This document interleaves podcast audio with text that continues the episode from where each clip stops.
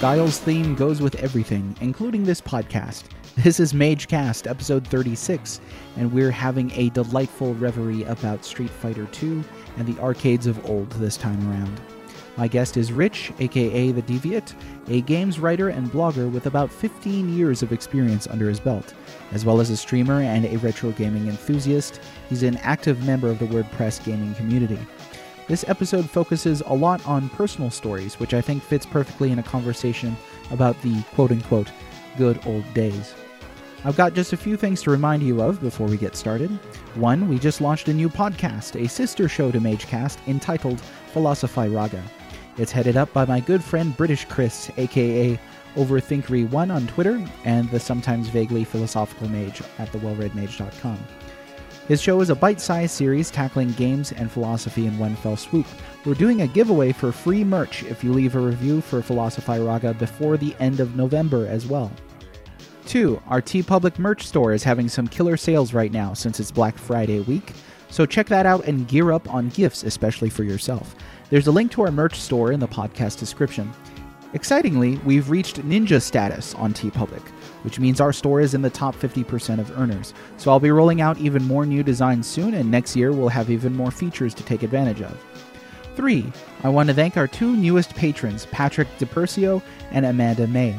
Thank you for supporting our concept centered on civil discussion and games critique. If you want to support the show too, listener, you can visit patreon.com forward slash the well read mage to learn more. 4. We're still recruiting writers for our Super Mario Multiverse collab, and we'll be looking to add new talent to our roster of over 100 writers before the end of the year. So, if you're a Mario fan and want to join in on one of the biggest Mario collaborations ever, then contact me on Twitter at the Well-Read Mage or by email contact at thewellreadmage.com. We're looking for personal stories, not reviews. Fifthly, finally, and back to Street Fighter 2, my good friend Retro Game Brews is hosting a fun competitive event for the game. You're going to be playing Special Champions Edition for Sega in his RGB high score competition.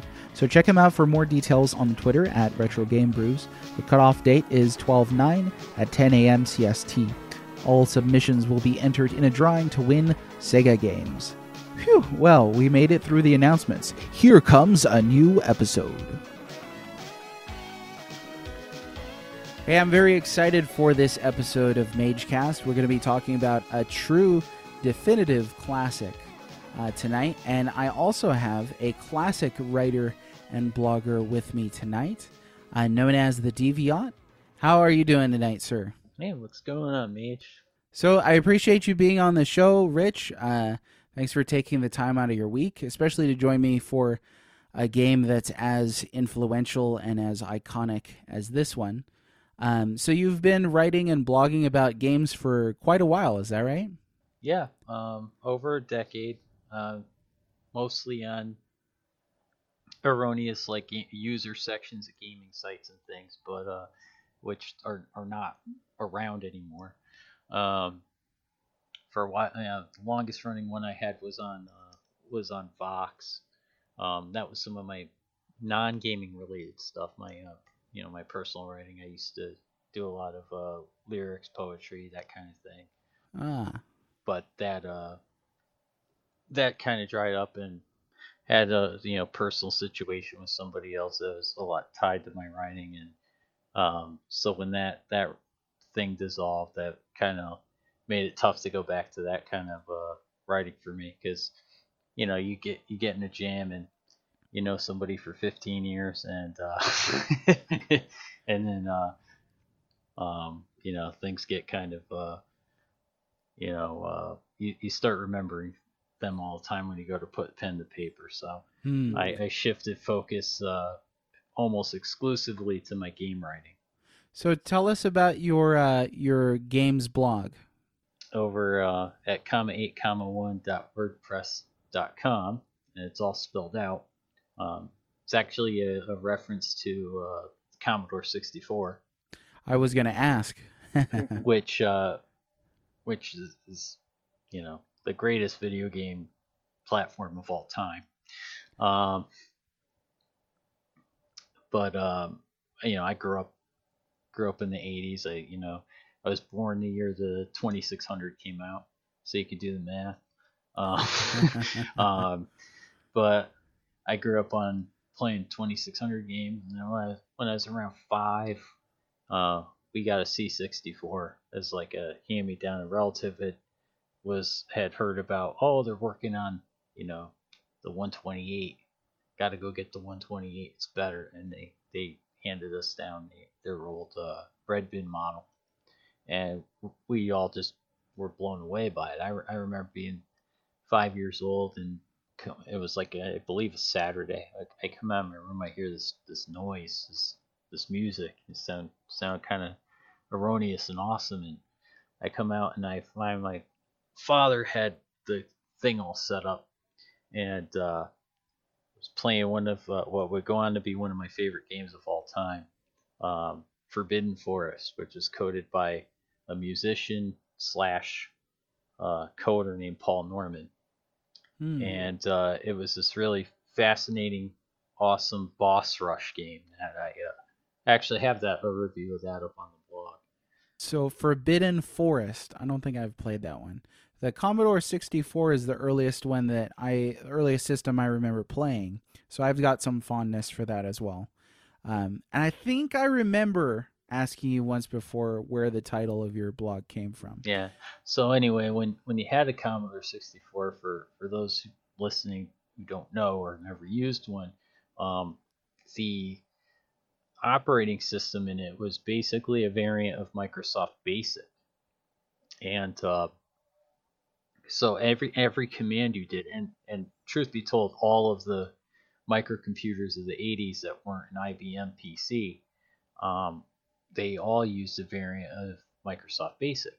In fact, most of them have um, things where the Microsoft coders put an Easter egg in where if you typed in a certain command, it would actually pull up Microsoft hmm. because uh, you know Commodore, Atari, um, Texas Instruments, um, who else? Uh, Radio Shack, Radio Shack slash Tandy. Um, they all they all had uh, had their own variants of, of MS Basic, and they made their own tweaks to it.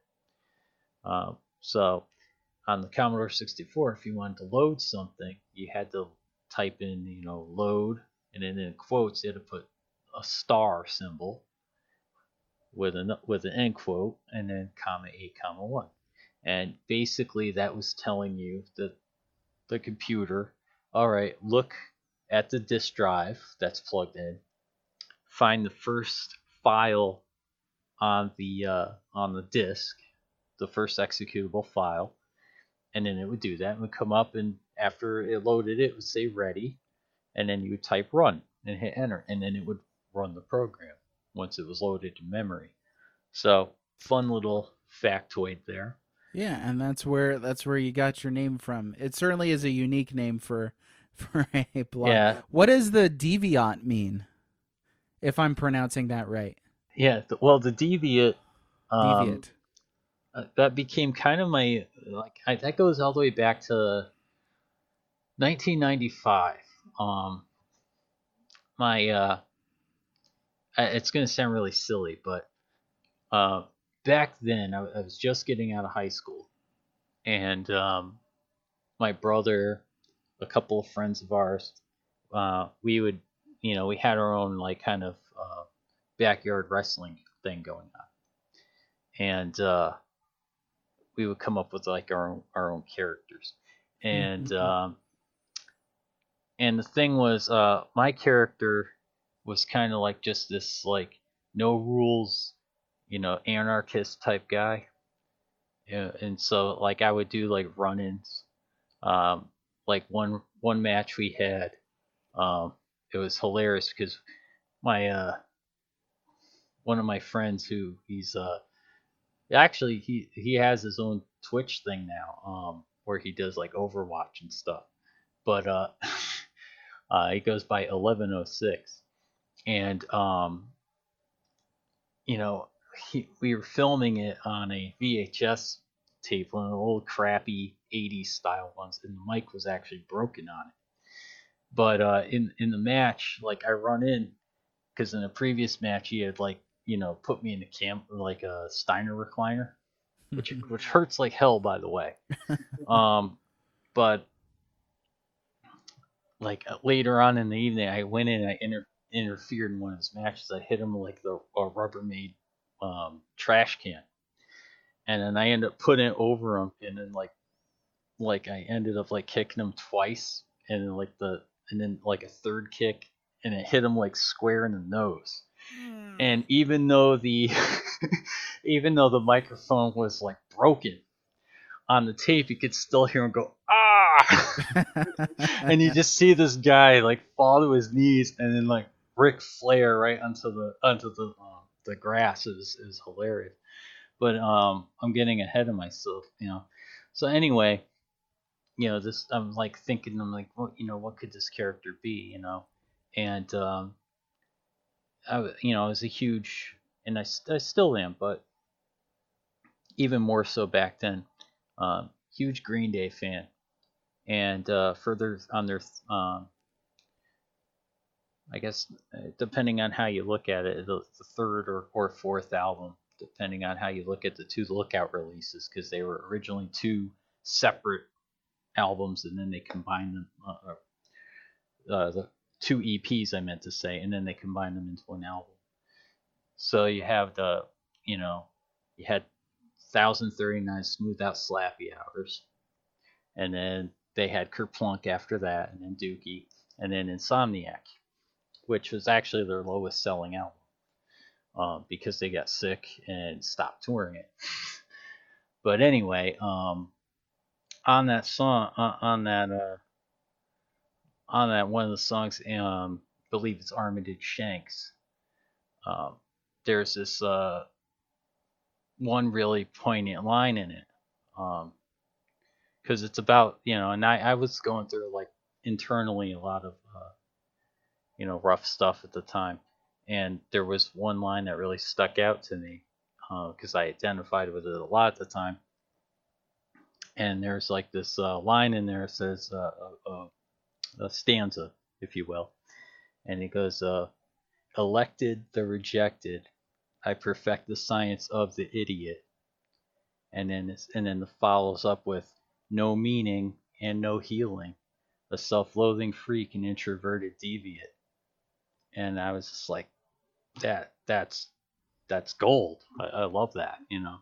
And so that ended up becoming my backyard wrestling persona.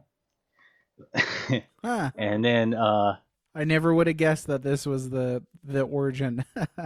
and then I uh you know, and then I just always used it when I was playing video games. Any video game, you know, wrestling game or other game where uh, you can name your yourself. And this became even more poignant um, as time would go on because you know by 96 we had like duke 3d and quake and you could play head to head you know over the over the modem you know and uh, you know and it just stuck. It's just something i always kept um, you know uh, it was even you know my handle during the unreal tournament years you know. I uh, was actually accepted into a clan because people are like, "Oh, this dude's sick with the bio rifle. We love him." What about um, when you played a game like Street Fighter Two? Could you use like an acronym of that if you were uh, not high school? not not really. So that was too I, small, right? I it think. was it was just three characters. So yeah. like any anything where it's your initials, uh, it would just be my actual. I would just use my actual real world oh, initials. Okay. Okay. You know, unless unless uh, as we all did as teenagers back then, unless you uh, you know, we're feeling just kind of, uh, you know, um, trolly, you would just put, you know, ASS or yeah, that was the the trolling of the the mid '90s. Uh, even before then, I mean, people were probably doing that on you know Space Invaders and Pong. I'm sure if, yeah. if Pong if Pong had like a high score, like oh, this the first guy to break nine points, you know, they would have they would have done it back then. That that's true. It's something in human nature. So all these all these great these great vintage classics. Uh, but what are you playing currently? Are you are you in your in your way adventuring through something? Um, lately, um, I've been, you know, hopelessly addicted to uh, Splatoon 2. um, the uh, the rank mode on that, the um, yeah, the I'm getting all tongue tied. Um, no, the uh, the rank modes for those who've never played Splatoon or Splatoon 2, there are two different kinds of le- uh, leveling systems they have in it for in terms of your uh, your progress, in terms of level, you know, your uh, your stature. Um, the main mode, the main multiplayer mode, uh, Turf War, just measures your level, and it doesn't really mean anything. It just means you've put more time into it.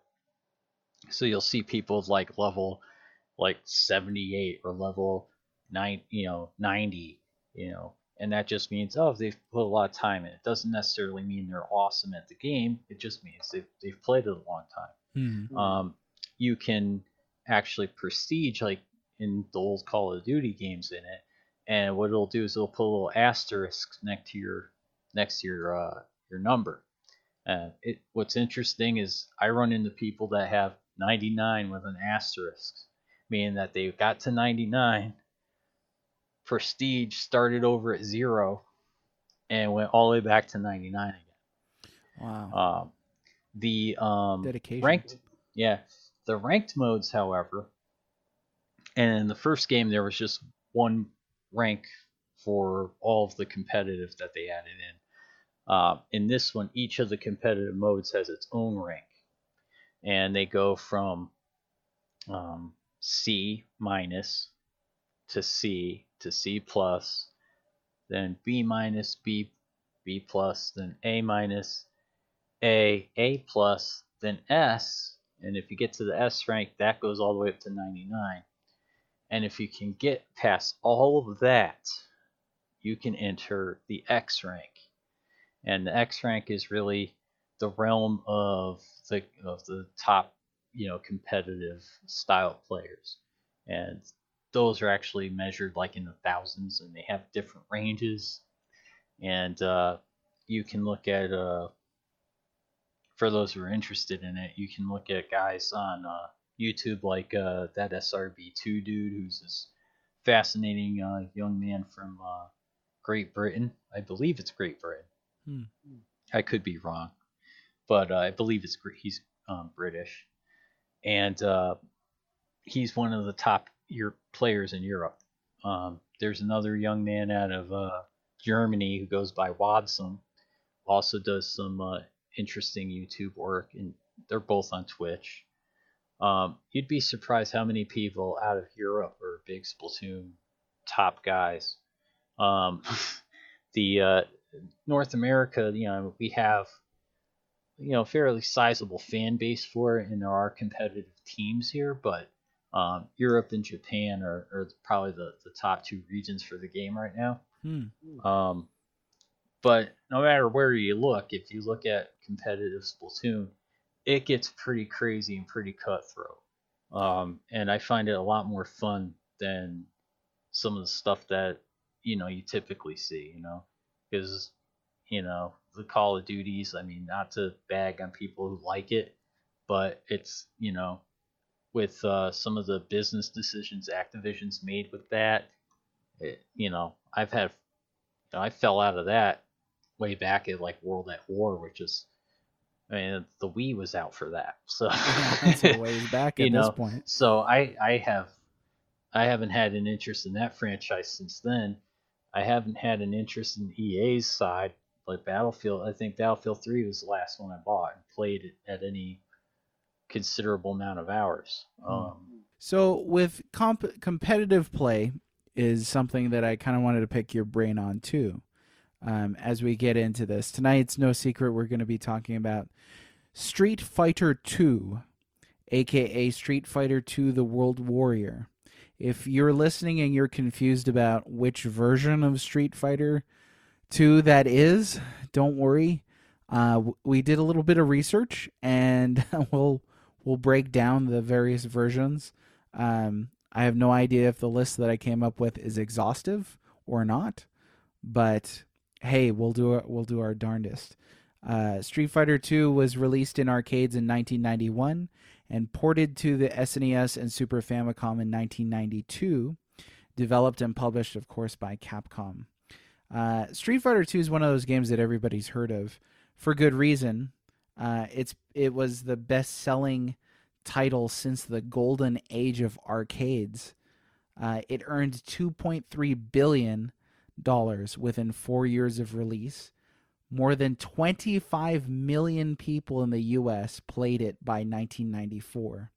Adjusted for inflation, all versions of Street Fighter II put together exceed $10 billion in revenue, making it one of the highest grossing games of all time. And the Super Nintendo port was Capcom's best selling game on a single platform. It um and moreover, I mean, uh, most people don't realize, but Street Fighter 2 on Super Nintendo is a big, you know, a major reason why um, the Super Nintendo was able to catch up to the Genesis so fast in terms of um, console sales. Um, because people are like, oh, there's a home version, and we got to play. You know, even even I remember in high school, even some kids who had the Genesis, you know. Mm-hmm. Were you a Genesis kid or a Super Nintendo kid then? Um, we ended up with Super Nintendo. It, it wasn't, and it wasn't that I was like some anti-Genesis. you didn't get caught up in the console war. Yeah. I mean, we all did a little bit. Yeah. Um, I didn't like completely bag on people because here's like when the Genesis was around. I'll never forget. Um, one of the gaming magazines, um, actually had like an event at our mall. Actually, that happened twice. Um, different magazines both times. Um, but the people that were putting out, I believe it was, uh, I want to say Game Pro at the time. They had like a, a comics magazine, and because they were the same people, they were they were hosted thing in our mall, and our mall did a like a, a Sega Genesis like launch craziness thing, and I remember, you know, playing Altered Beast on the thing and just being like, whoa, this is awesome.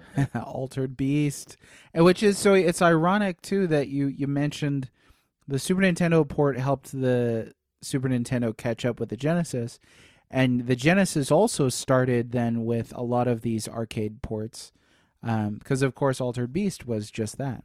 Well, I mean that was the cool thing with the Genesis when it first came out. It was you know you you could finally play pretty accurate versions of these great Sega arcade caps, and mm-hmm. that's why I kind of say, you know, I know some people got caught up in the the console wars of the 90s because because of it. But if you were like a teenager back then, like I was, or, or about to be a teenager, um, you know, you were already used to going to arcades and playing these great Sega games in the arcade and, and wishing the home versions could be half as as good. Yeah. Um, definitely, definitely.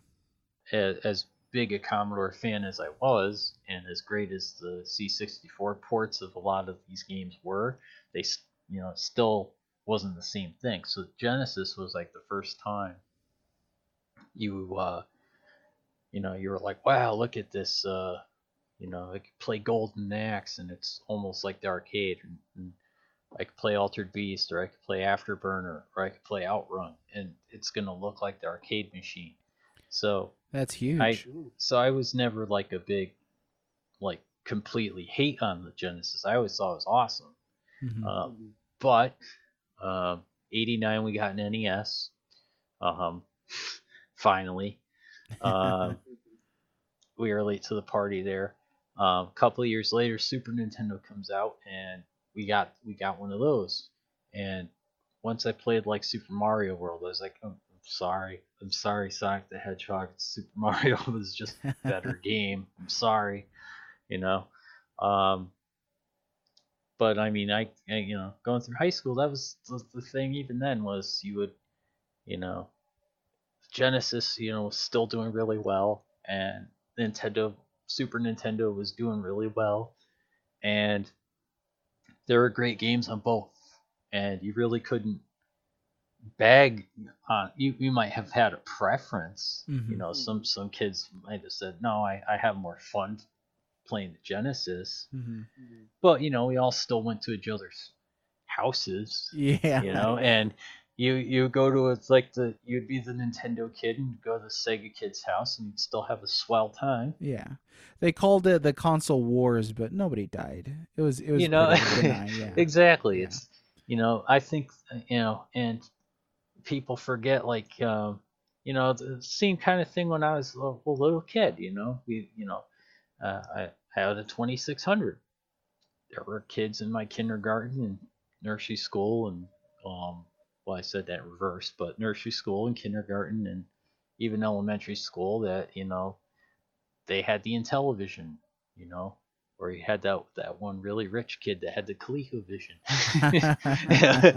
you know, and uh, it was the same kind of thing. And I remember, I think the NES came out. It's like when the NES came out, it wasn't like just an overnight thing. It was like there was like that lull, um, and again, that's where I mean, you didn't realize it was happening as a kid Mhm. with the, with the crash and stuff, so Yeah. you didn't you didn't really notice it. But yeah. um, I didn't. I was like two or three, so I didn't. but everything, but but people are like, oh, you know, Rich, why are you such the this big Commodore nerd? And it's like, yeah, it's like you don't realize that that's where the industry went.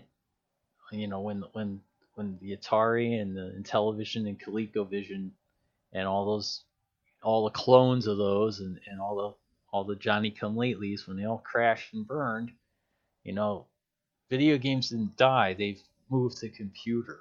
Hmm. And uh, I mean and you know, there wa- that's what that break is, you know. You know, um, and that's also part of why you've had some of that that uh, that PC culture that would happen where and I don't mean political correctness, I mean personal computer personal computer culture. where you had clarify.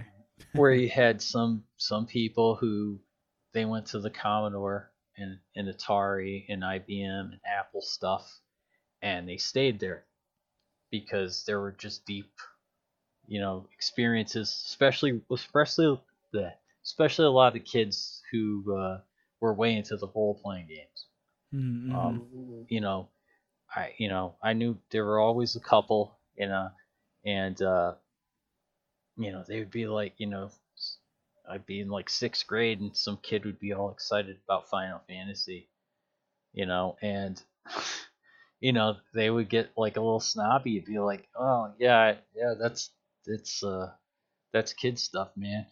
Try playing Ultima. Try playing you know these TSR D and D games, you know. the real, the real tough Yeah, stuff. try real, you know, try playing wizardry. Yeah. You know, I think a little bit of that. Um, it was kind of existed in the arcade scene too. yeah, I was six when uh, Street Fighter Two came out, so I was not like super adept at video games. I would spend a quarter on the game and die because I'm just mashing buttons. But if there were older kids there that I thought were so cool, you know, like 14 year olds, 15 year olds, oh wow, like I they could just destroy. you know, Street Fighter Two. That was like one of the. That was one of the games where. You know, um, everybody, even like people who weren't very good at it, everybody, everybody played that game. Everybody. Mm-hmm. um, you, you would get out of you would get out of high school and you know your family might be like oh we're you know we're just gonna go stop at the at the mall because you know back in the day you know it's not like it is now i mean the mall actually was actually a hopping spot there was stuff to do there Yeah. and um, you know, so you'd go to the mall and you'd have, you know, whatever. I didn't have a job then, so I, I basically would either do chores, or you know, mow someone else's lawn, or mow, rake someone else's leaves in the neighborhood and make a few bucks. And uh, you know, because it's like '91 still, so I was like like you know 12 13 getting you know mid junior high school get, about to go into high school. Mm-hmm. and uh and so you know you would go with your you know you'd go with your ten dollars or twenty dollars you saved up. You you know you'd have that. You'd go to the, the mall one night and people you went to school with were there in the timeout and you went over there and you got your court you know, you got your tokens ready and you went up and um you know that was just a game everybody was into, hmm It had a kind of like mass appeal. and It, it seemed it, like. it did. And the thing was, there were like many many times where you'd go to the mall, like, all right, I'm gonna play some Street Fighter Two, and you would never get on the machine. Um, there were, were a lot of times, you know, I became like a, an SNK fan because you could never get on Street Fighter Two. Hmm. but Fatal Fury was over there buried in the back as if they were embarrassed to say it was there. did you have to line your quarters up? Uh, did you ever do that? Yeah. you absolutely did. Yeah. And I um, never did that. I was always worried somebody would take my quarter. No, no. I mean that happens sometimes. Yeah. That happens sometimes, but you that's what you had to do. You had to put your quarter up and you know, there would always be that one kid who would be like, "Oh, I saw Rich put it up. He's up next." You know, this one or that one. And there'd be just that huge crowd around that that machine. So this is the first uh, time that you played Street Fighter Two was at this mall. Oh yeah, I went went to my local mall. We had we were lucky. We had a timeout in there, uh, a fairly sizable one, not not like a gargantuan arcade or anything by any means, but you know, a big enough space where you know it's like going into like the McDonald's. If you've ever had like seen like a mall McDonald's, where you know there's maybe room for two or three like chairs with a table, you know. But it's like that space, but no counter or anything. It's all just literally just arcade machines, except the back wall where they would have like the, the skee ball and the basketball hoop things that Mhm. nobody played. Yeah.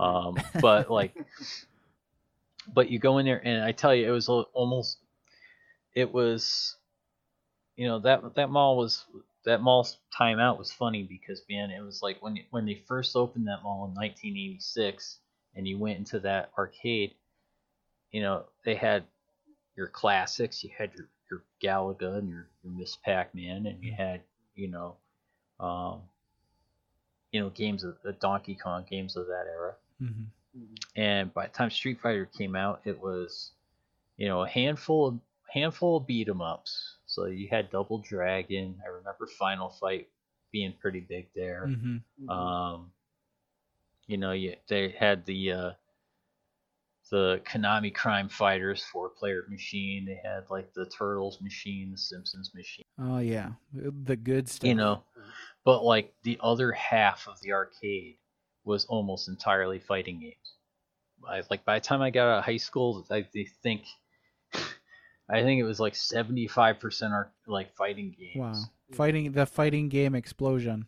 And a couple of there were a couple of like the you know arcade racers where they you know were sculpted out to have seats and stuff like you know so they had like a super hang on and they had like you know games of that ilk but there were like two Hmm. you know but everything else was like fighting you Hmm. um and i think that actually started to hurt the arcade long term because while having all these people want to go in and get competitive and go one on one you start alienate people who like man i just want to go and throw in some, some pinball or i just want to go and you know Yeah, there's go in and, and play some raiden or something you know there's there's something there. Um, so and this kind of ties into what you were talking about earlier with Splatoon. So something interesting that I read about Splatoon, uh, and I'll bring this back to Street Fighter. I promise. is um, Splatoon? I read an article that was stating how Nintendo essentially um, equalized the playing field with Splatoon um, by creating a a highly accessible um, but still competitive shooter. And with fighting games, one of the problems that I remember this fighting game explosion when you had, you know, all these different Street Fighter clones and you had uh, Primal Rage was a, a, one that I really got into. Killer Instinct, um, you know killer instinct Oh, mortal yeah. kombat Mortal Kombat, insane. Darkstalkers, uh, it was everywhere. But the issue was, um, there was this huge amount of skill that was required per game uh, if there was a fighting game. So it could get really competitive and it could be intimidating in that regard. Like I said, I was younger at the time, so uh, I remember Street Fighter Two vaguely in the bigger arcades that we had. We had you know Chuck E. Cheese, Showbiz, Tilt, Fun Factory. But the first time I played Street Fighter Two for myself was in a little old laundromat right in the middle of my little old town and I remember it being really just kind of musty in there and warm, and there's dust everywhere. I would watch uh, Batman the animated series on the TV while it was on, but in the corner in the far back, I discovered that one cabinet that nobody was playing, and it was Street Fighter 2.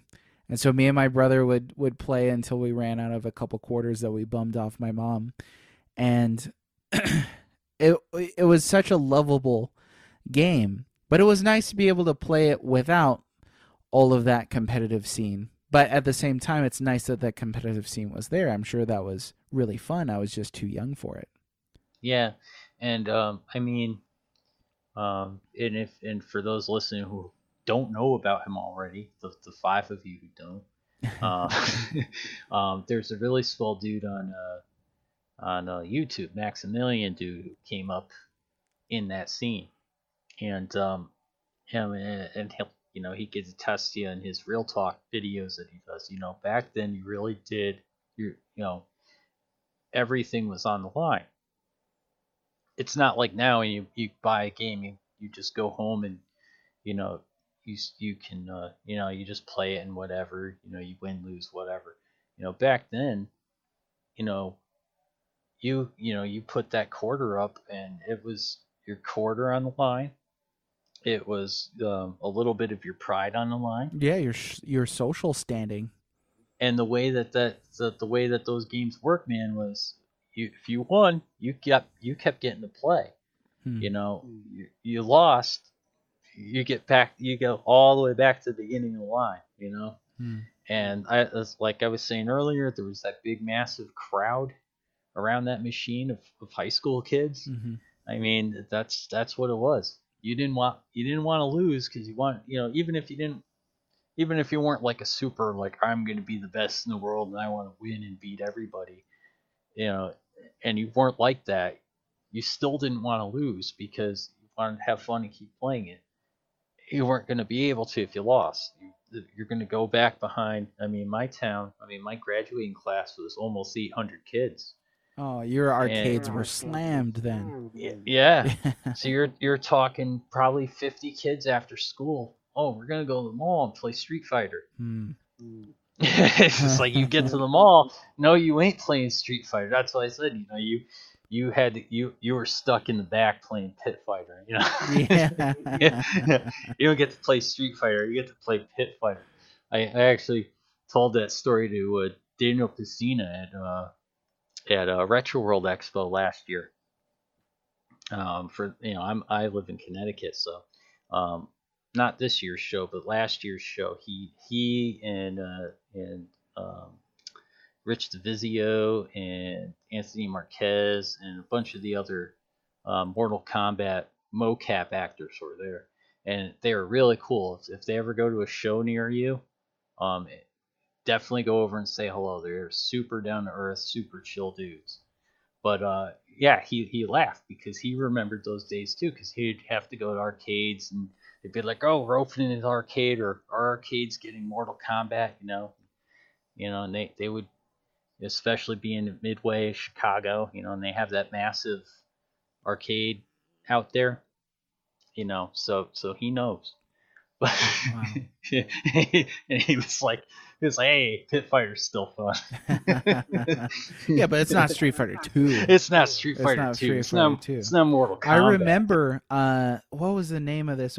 There was an arcade that I can't remember what the name of. Uh, we were lucky to have a lot of arcades in the town that I lived in. Um, it was a small town in in Hawaii growing up, but uh, this one arcade burned down.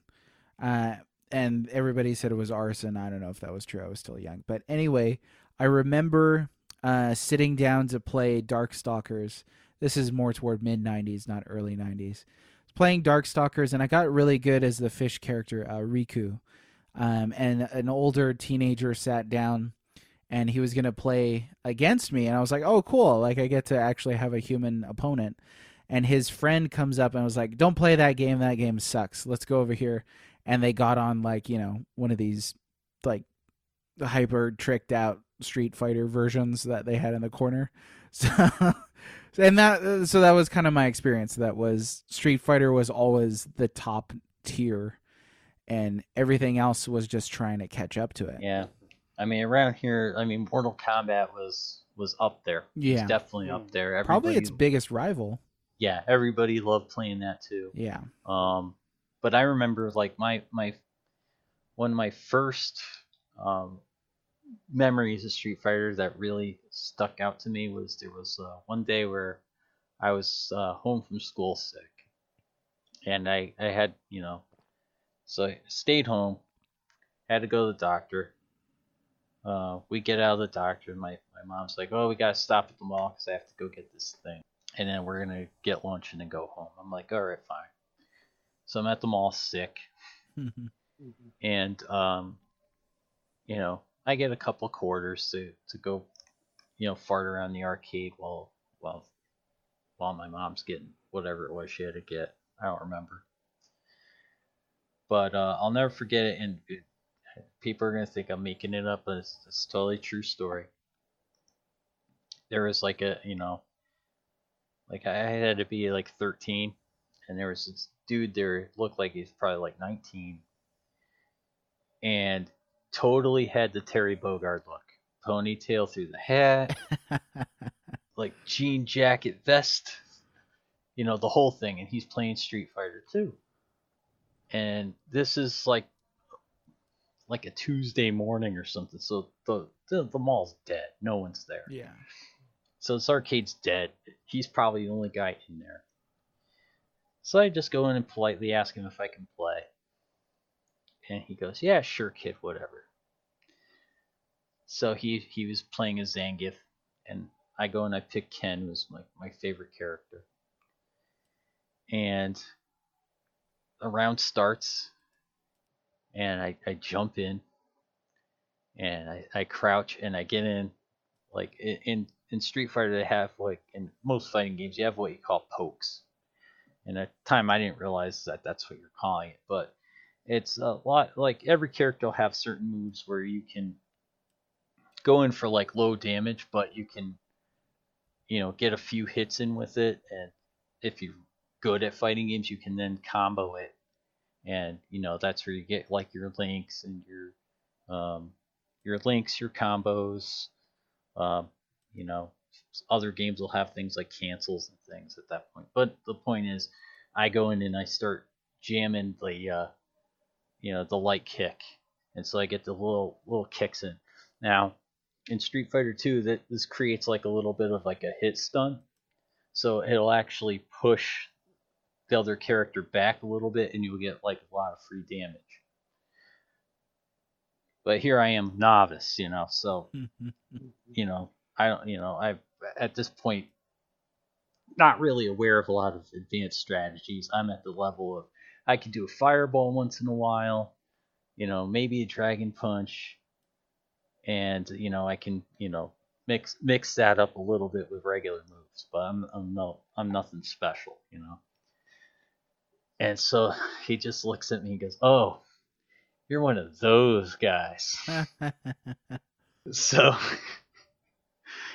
ends up blocking my fireball, jumps over my next fireball, gets the lariat kick into a, uh spinning pile driver, and then as I'm getting up off of the, the canvas, I eat this, you know, the, the spinning clothesline, and match is over. And next round, he beats my ass in three moves and gets a perfect.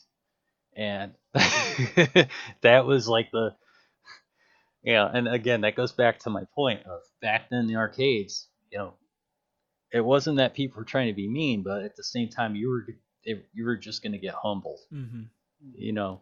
And if you went in there with a with an attitude of I'm just going to wipe the floor with you at this game, um, you you better have the skill to back it up because again, you lost.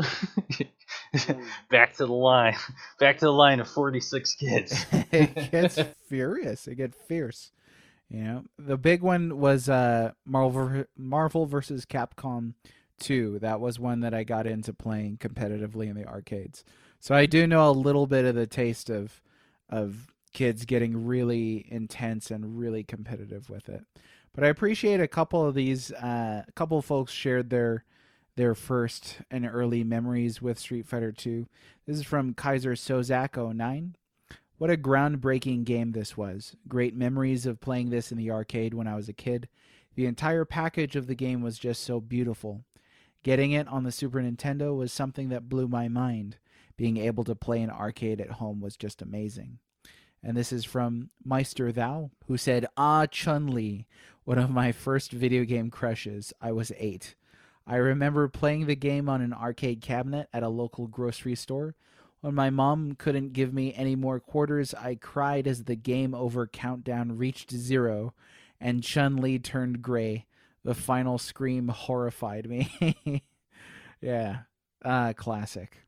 But so we've spent some time talking about the arcade version. Uh, there are, of course, multiple versions, famously, infamously, of Street Fighter 2. So, a question that came in from Overthinkery1, who is uh, the sometimes vaguely philosophical mage. He said, The episodes on Street Fighter 2 or Street Fighter 2 Turbo? I haven't played either, but I'm given to understand there's a difference. So, there is a difference. There, there's quite a few differences. Uh, I listed a couple of these. So in 1991, Street Fighter II: The World Warrior released uh, eight original fighters, and then uh, it was ported to the Super Nintendo. And he had the uh, the cheat code for the mirror matches, or you know. That's what I don't remember. I don't remember that. That that blew people's minds because it was in uh, it was in uh, Nintendo Power, and it kind of took the wind out of the Sega Genesis version sales Hmm. Mm. because that was one of the big advertised features was oh you can have Ken versus Ken and you can have Ryu versus Ryu look it it's something you know and it was like oh well you can do that on the Super Nintendo it's just you have to punch in this code when the Capcom logo is is swirling in That's hilarious. That's super endearing. Like rather than just making that a design feature, having a an, a code that you have to punch in at the title screen. It's such '90s design. and and you couldn't even do that in the arcade so it's like wow Ah, that was something that the port offered then that the arcades didn't have, huh? Yeah, but the uh, but the Genesis version, uh, champion the, the special champion edition, you know that one, a lot of people like all of a sudden like oh Sega, you know, because some people didn't think they would ever see a Street Fighter on, on Sega for a while, Hmm. and then when that version came out and you saw oh wow it visually it looks pretty darn close to what the Super Nintendo's doing. You know, you have to be an absolute nitpicker to, which which we did. We nitpicked, oh yeah. but uh, you know, it was almost one one. You know, visually, So is that this Street Fighter 2 Champion Edition yeah, here from 1992? yeah. The um, they on on the Genesis, I believe they called it Special Champion Edition. Okay. I, I could be I could be mistaken on that. I don't have it here in front of me, but it's in my my bin of Genesis cartridges somewhere. But um, yeah, they call it like Special Champion Edition because it was uh, basically supposed to be like a home version of the Arcade Champion Edition, and um, yeah, and it's it's quite good. It, uh, although you do need to get the uh, six button Genesis pad to play it properly. Uh, and that was one of the the big the big sticking points with the Genesis for a while, and that's why eventually you start seeing the Genesis start like when they had the Model Two, and you start seeing Model Twos with six button controllers, because you know the fighting games, you know, were designed for six buttons, and the, the original Genesis pad only had the, the ABC button, so um, if you only had a three button controller, and uh, the home port of Mortal Kombat did this too. You would have to press the start button, and it would change the um, the functions of the ABC buttons to go from punches to kicks and vice versa. Hmm. So I mean, and once you started getting pretty respectable at Street Fighter or Mortal Kombat, you find that that was horrible because if you had combos that required punches and kicks, you couldn't do them. You're out of luck. yeah, Yeah. you know, you're, you're out of luck. You you couldn't just stop and press the start button because by that point the frame was over, so you could, you know, you you couldn't do it. Yeah. But this here says that the uh, championship edition, or the champion edition rather, uh, made the four Grandmasters playable Balrog, Vega, uh, Sagat, and M. Bison. hmm And that's huge. That was huge. Yeah. The earliest version that I remember playing must have been the original because I remember them not being playable specifically. That's right. That's right. And I mean, for a couple of couple of months, you know, the, you know, the Genesis version people were just like, oh well, I can play these extra four characters, so why wouldn't I? You know, and you know, this, and this kind of goes back to like that back and forth volley that Nintendo and Sega had back then hmm where you know they would just ape each other. You know, so then you had uh, Champion Edition for a while, and then they ported they ported uh, Street Fighter Two Turbo to the Super Nintendo. It was like, okay, well you get you can do the, you know, the Champion stuff, but now you can play it faster. Turbo speed. Right. And and a big reason why they uh, why they brought Turbo um, to it is because a lot of the pirates at the time in the uh, were basically taking the game and then hacking it and putting all kinds of like crazy hack job moves in there that weren't in the original code and people were were discovering them at carnivals and stuff Oh wow. and so Capcom's kind of that was kind of their answer to it. It's like, okay, well, play a legit, you know, Street Fighter Turbo, you know, a legit one, you know, where everything's been balanced properly and, Wow. you know, because you could like read up and I'll admit I'm not like the the most 100% knowledgeable on it, but I know they had like I, I remember hearing tales of like, oh, there's Street Fighter Rainbow Edition at my, at my you know, at this arcade at some place I went to, you know, some park or something, you know, and that's what a lot of them were. They were just these stolen, you know, uh, you know, pirate versions of the, game with new things thrown in. Wow. And I had no idea that's why the the balanced version of Turbo came about. and that's kind of uh, and i'm sure someone out there will correct me and if i'm wrong please do correct me because as i say I, I don't i don't you know i don't i know a lot but i don't propose to you know know everything under the sun but i know there were hack jobs of it and so turbo was kind of a little bit of an answer to that Hmm. because they they would go okay well now now you have an actual capcom street fighter 2 turbo where you actually do play faster. And like the added speed also, you know, on the competitive side, the, the faster speed, you know, went and made it so that you had to be even um, more timely and you had to know stuff down to the frame more if you wanted to do certain, be able to do certain combos or be able to do um, certain maneuvers. You, you know, you had to know that frame data um, at, at a top top level. Hmm.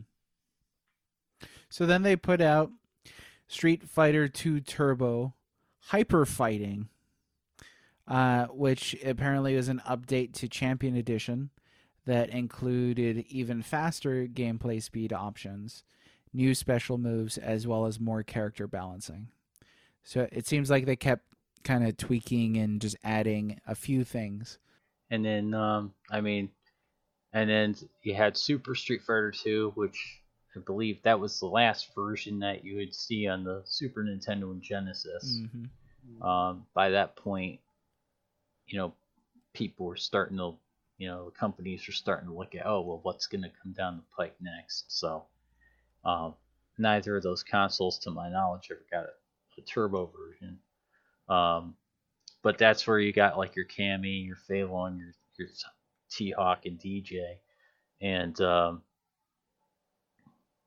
that was that was probably one of the more popular home versions for me, even though that's kind of where stuff started to, to teeter a bit. Mm-hmm. Um, but um, it was just cool because I was like, oh wow, you're getting you know these interesting new characters that were you know fun to kind of use, even if even if I use Ken ninety percent of the time. it was it was uh it was you know still kind of cool, and that was the thing for a lot of Street Fighter fans, whether you were a tournament level player or not, you were like, oh, I want a complete roster, you know. Mhm. And so, uh, while some, while Street Fighter 2 Turbo did some, some things arguably better, um, a lot of people liked Super Street Fighter 2 just because they felt like, oh, getting every character now. Um, and then like Turbo, you could uh, have a Kuma in it too, and that kind of was born out of the EGM April Fool's joke. All right, whoa, whoa, whoa, whoa, whoa. The April Fool's joke? Now I don't know anything about this. Okay. Um, well, back in the day, Electronic Gaming Monthly, they used to have um, for April Fools every year they would do like a, a just a fake factoid, um, and uh, they would try to get they would try to catch as many um, readers as possible with it by coming up with a with a joke that sounded like it could possibly be real. Mm-hmm. And so the one that they always uh, did, or shouldn't say always did, but famously did, I should say, was uh, you know in Street Fighter Two, you know one of the um, when you lose to Ryu, you know one of the famous uh, lines in there of speech is he'll say, you know, you must defeat, you must defeat my Sheng Long to uh, to stand a chance or something of that nature. Mm-hmm. And so, um, you know, people thought, oh, that's like his, that's like the dude that trained him, man. That right, right? That's the dude that trained him. So, um, which it wasn't, but that's you know what people, where their minds kind of went. Mm-hmm. And so, EGM put a thing out saying, hey, if you can, if you can get on Street Fighter 2, if you can clear the whole game using no continues, and uh, it was something like no continues, uh, no, don't lose any rounds. So I'll basically get all the way to the end, end of the game, get at least two perfects, and uh, you know, and I'm again, someone will correct me because I, I don't have every detail right. But the thing is, if you did this impossible task of basically beating the game without taking a hit, Something insane, you know, yeah. on the on the hardest possible difficulty setting at the arcade, you would get to you know you would get to see you know Sheng Long. And so Super Street Fighter 2 Turbo kind of made that you know kind of made that happen. And Super Street Fighter 2 Turbo. Oh, it's the uh, it's the jump, right? So it it's it's taking the the series from the 16-bit era now to the 3D era because it says you got Dreamcast, PlayStation, Sega Saturn. Um, in a way, yes. Um, but uh, Super Street Fighter 2 Turbo, uh, at least domestically here in the states, I don't recall seeing it really come out on anything except for maybe the 3DO. Okay. Um, and uh, and GameTek did uh, did a limited release of on the PC of it. Okay. So it was mostly arcades out here. Yeah. Okay. Um, that was those were the only two versions I think I ever recall ever seeing in a store. Um, and in both cases, I think it was like once. I know. Um, I know in Japan they did have it on the Dreamcast. Um, but um, stateside, I don't ever remember seeing it. I mean, and again, someone can correct me. I'm sure they will. Yeah, I'm looking it up right now, and um, yeah, it doesn't. It doesn't. I mean, PlayStation One would be the obvious big console that it would come to if it came at all. I I would imagine in this. yeah, States, I mean, I, don't believe on the. I I believe it might have been on the the PS1 did have the Street Fighter collection, Right. Yeah. so it might have been on that. Maybe. But um, You know what? We did get Super Puzzle Fighter 2 Turbo, which was uh, a pretty charming little game. Definitely not Street Fighter, but a Street Fighter spin off. I just love that Super Puzzle Fighter 2 Turbo has two in it, but there's no Super Puzzle Fighter 1 Turbo. That's just beautiful. Beautiful marketing. that that was a fun game. That, that was a fun game. I, I remember playing the Windows. You can get it. Um, I've got it uh, digital on PS3. That's where you can get it. Uh, the PSN store there. According to Wikipedia, uh, Super Street Fighter 2 Turbo was the arcade cab.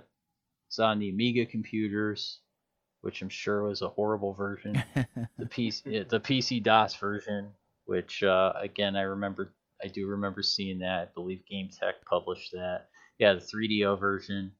Um, yeah, and then Dreamcast, which I believe was Japanese. Um, oh, I forgot it was on the, the Game Boy Advance years later. I forgot about that. Hmm. Kind of a strange port, yeah.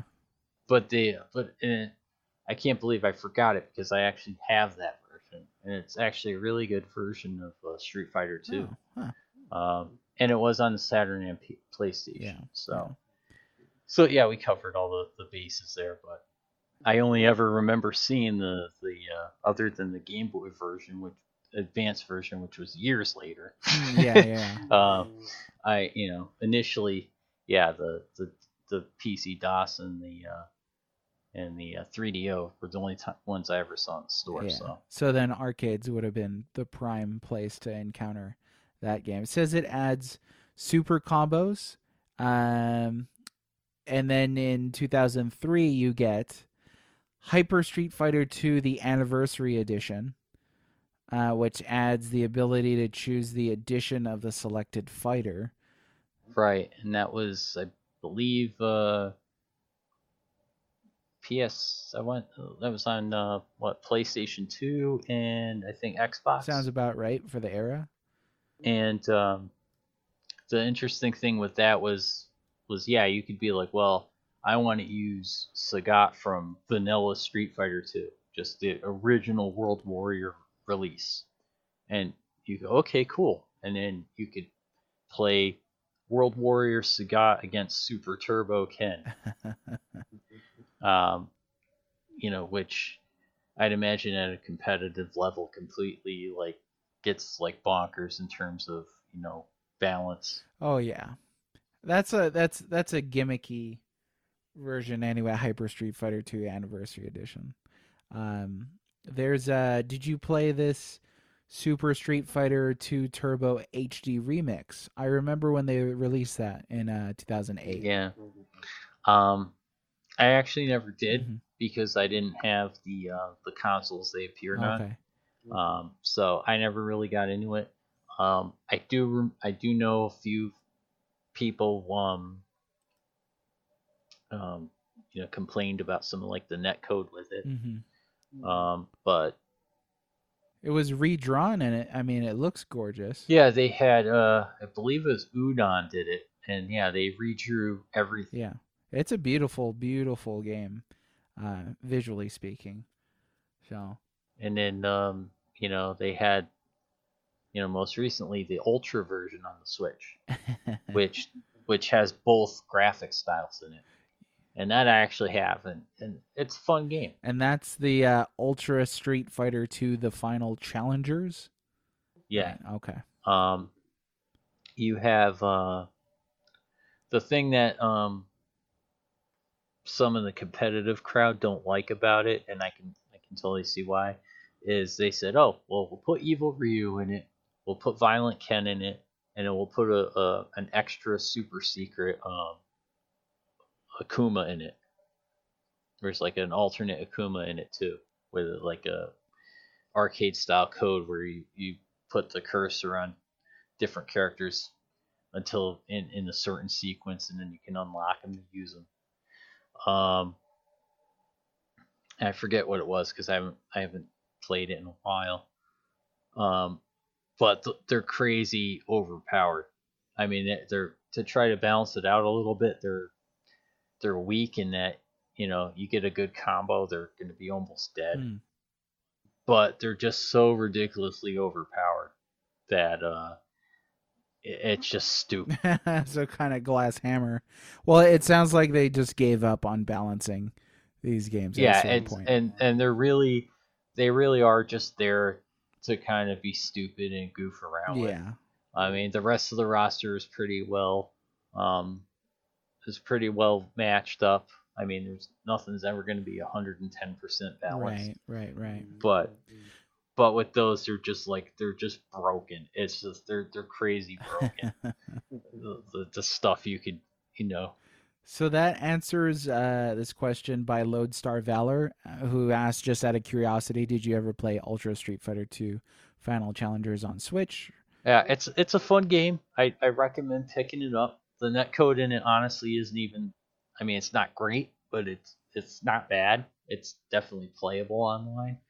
But uh it's something that you know, if if you if if you're like gonna bring it to like over to the home of friends who are like hyper competitive uh, Street Fighter players, you're you're not gonna want to use the uh the alternate Kens, Ryu, and the alternate bleh, the alternate Shotos. Basically, you're not to want to use uh, because they are ridiculously overpowered and crazy. Um, I mean, granted, if if if uh, if they're all like really really good at the game and you're kind of just average, and you go ahead and say, "Well, I don't care about your rules. I'm going to use Violent Ken anyway." Um, you know, they'll still probably beat you, but but um, it, it's still going to be like ridiculously like crazy. Um, again, I, I know I mentioned them earlier, but if you go to uh, Maximilian Dood on on YouTube and, and you can find old videos he's done of the game, you'll see what I'm talking about. Um, it's just like they're they're just crazy stupid. But yeah, that said, I, I still recommend picking it up. It's a fun game. um, you you might competitively you might still prefer uh, Super Street Fighter 2 Turbo, which for a lot of people is, is considered like one of the faves. The Super Street Fighter 2 Turbo or Street Fighter 2 Turbo or uh, Championship. Those are like the three Street Fighter 2s you'll see a lot of the uh, longtime players consistently go to. Yeah, this question here uh, from Backlog Odyssey. Uh, of the gazillions of renditions of Street Fighter 2, which is objectively the best, and can you tell the difference? Uh, so you're kind of talking here about the it, mostly the turbos. It sounds like Super Street Fighter Turbo. Yeah, I would say Super Street Fighter 2 Turbo and regular Street Fighter 2 Turbo, and also the the Street Fighter Champion. Um, if you talk to people who, because I'm not a competitive player, um, I mean I like to win, but I'm I'm by no means, you know, tournament grade player. Mhm. um, those are like the three versions that you're gonna see come up again and again and again. Um, you know, my buddy Aldo Arahuro, I can never pronounce his last name right, but uh, if you uh, if you like go on Twitter and uh, find him as Shinbo Jack, he is a lover of Street Fighter 2 and basically fighting games in general. And uh, he is actually a, a wealth of uh, fighting game knowledge. Um, so if you want somebody who's not like a, a big time internet celebrity to help you out with, with stuff, he he is very good. Um, played played some Street Fighter against him at, uh, at this year's Retro World and lost every game. Um, he, but he he really is. He, I, I can't say enough uh, good stuff about Aldo when it comes to uh, fighting games. He's very good. Also, my um, buddy Paul, who does retro gaming arts, where he shows you how to mod consoles on YouTube. He's also a very good uh, fighting game player. Uh, and then, of course, like I said again, Maximilian, Dood, breaks a lot of the stuff down excellently. So um, I would definitely check out his channel. And, and I, I, he's not paying me. He doesn't know me from a hole in the wall. Just saying he's he's really good at at uh at talking fighting games. um, so and it's it's interesting to hear that uh, the competitive scene is kind of still going. Uh, there's a statement here, uh, question, comment from Ludicrous Dave. Uh, that's D3VE. I remember all the nights I spent practicing combos back in the day. Anyway, how about thoughts on the longevity of Street Fighter 2, such as how there are still super turbo side turnies at majors like EVO, or how there was an actual new version in 2017? It kind of hinges on everything that we're talking about, but it's it's interesting that there's the people still playing this game competitively. Yeah, and I, I think it goes back to that. Uh, there there's a little bit of that old adage, less is more. Um, Very true. Because it has because it has just the right amount of of uh, has just right just the right amount of technicality where a, a tournament grade player is going to you know go in and try to find every last little bit of you know um, frame data they can. They're going to try to master zoning. They're, you know, it's got your zoning, it's got your uh, your specials, it's got your advanced strategies, but it's also not so over the top complicated that you know somebody can't you know coming off the street and playing it for the first time can't at least pick up some of the fundamentals. And you also have to factor in that in many ways it's the game that most of the contemporary fighting games you have now are built off of. You know, they they all take you know those uh, fundamental things in Street Fighter 2. Not all of it, mind you, but mm-hmm. a lot of it, a lot of it you can carry with you into other games.